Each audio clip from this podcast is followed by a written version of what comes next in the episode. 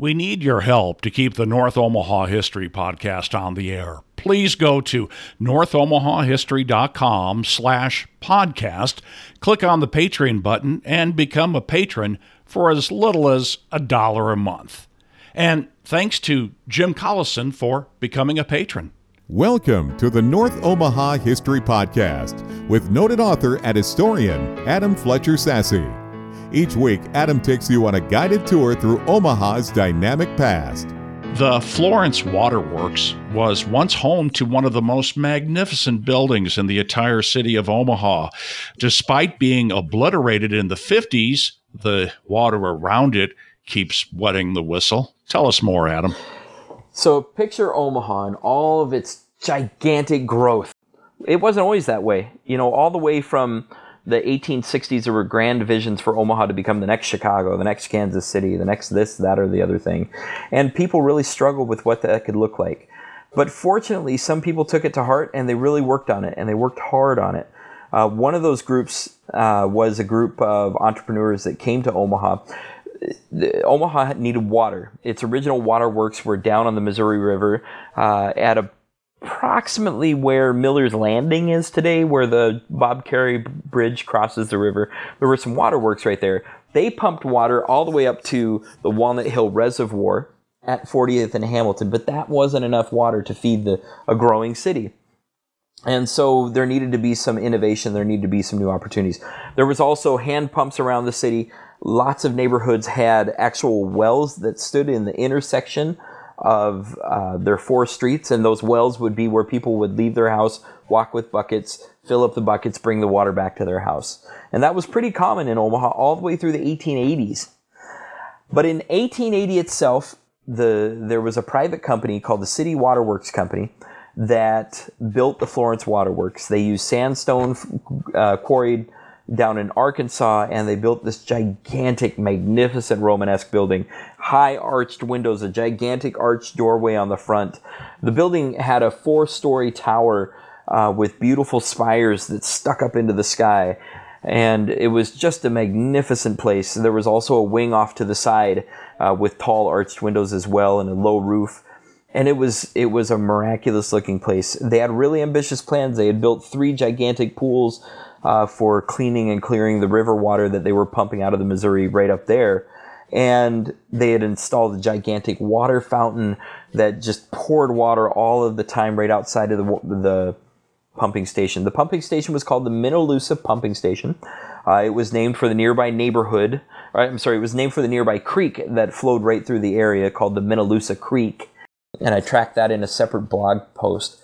But the Minne Lusa Creek actually became the namesake of not only the Minne Lusa Pumping Station, but also the Minne Lusa neighborhood just to the south of the Florence Waterworks. The Florence Waterworks holds the entire Minne Lusa Station as well as the pools where the water is processed from being river water into beautiful, clean drinking water. In the eighteen nineties, in eighteen eighty-seven, the City Waterworks Company folded, and another company came along called the American Waterworks Company. And the, interestingly enough, the American Waterworks Company continues to operate today. But what they faced in the nineteen tens was a movement by the city of Omaha to take over their own water. Before that happened, uh, the American Waterworks Company had a, Mendelssohn, Fisher, and Lowry. They're a really important architecture firm in Omaha that built a lot of magnificent buildings. They came and redid this pumping station and really built it up into its grandeur uh, in the eighteen eighties, late eighteen eighties. So you have this gigantic building. You have these water, beautiful lakes of water right there.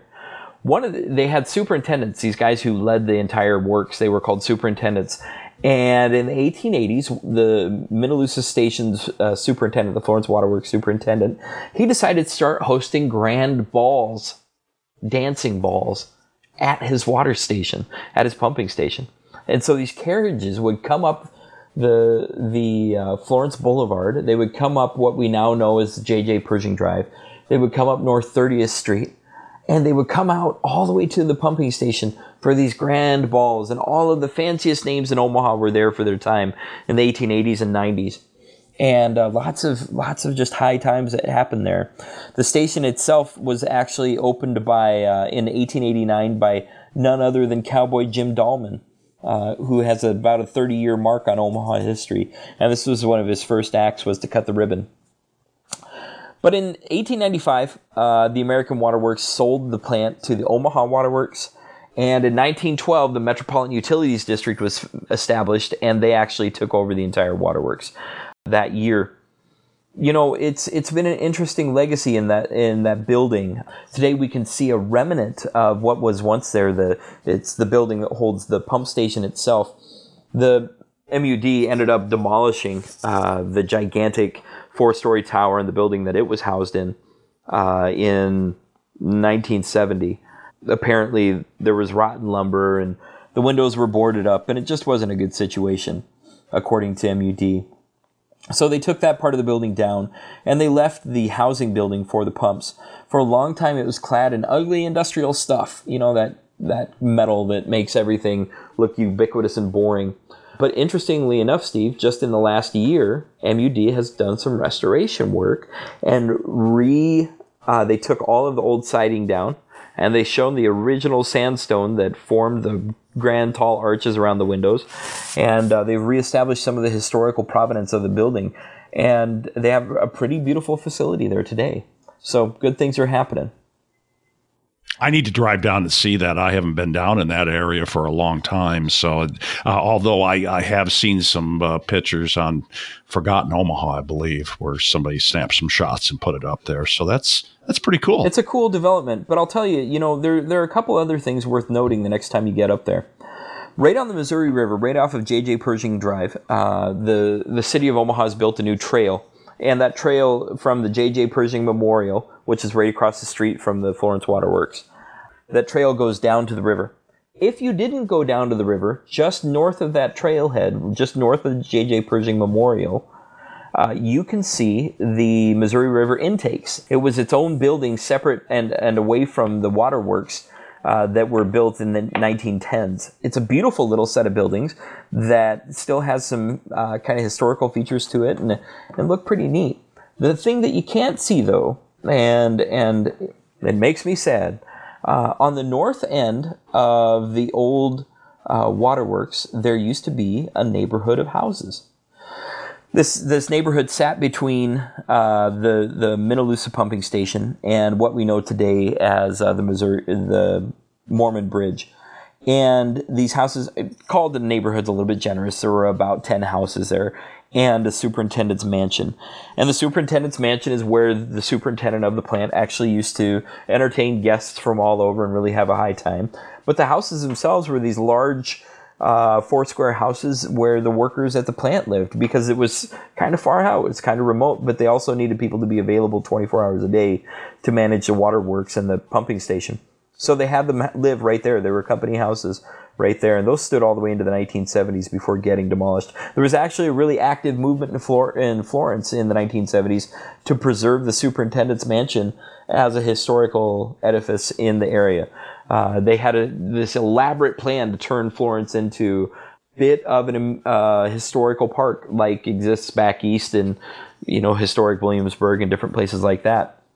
But it didn't work. And uh, the superintendent's house was torn down. But the cool part is I've recovered some photos of that house and the superintendent's mansion and different stuff, and you can all see all of those on the North Omaha History dot com website.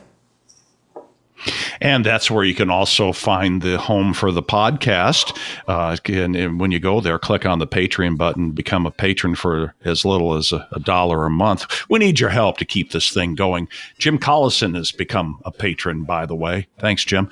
And uh, if you like this program, tell your friends to listen. Adam's got a great selection of books on Amazon. And Adam, how can we reach you? You know, Steve, I love to get emails, and I love to hear from people. Uh, right there on North Omaha History dot com, you can click on Contact, and you'll get my phone number, email address, and a form that you can just send me stuff on, whatever you want. I love to get inquiries, questions, ideas, thoughts, and even criticisms, because I want to get these stories right and make sure that we're telling the whole truth, the whole history, and everything that could be involved in that. Thanks for listening to the North Omaha History Podcast with noted author and historian Adam Fletcher Sasse. Join us next week as Adam takes you on another guided tour through Omaha's dynamic past.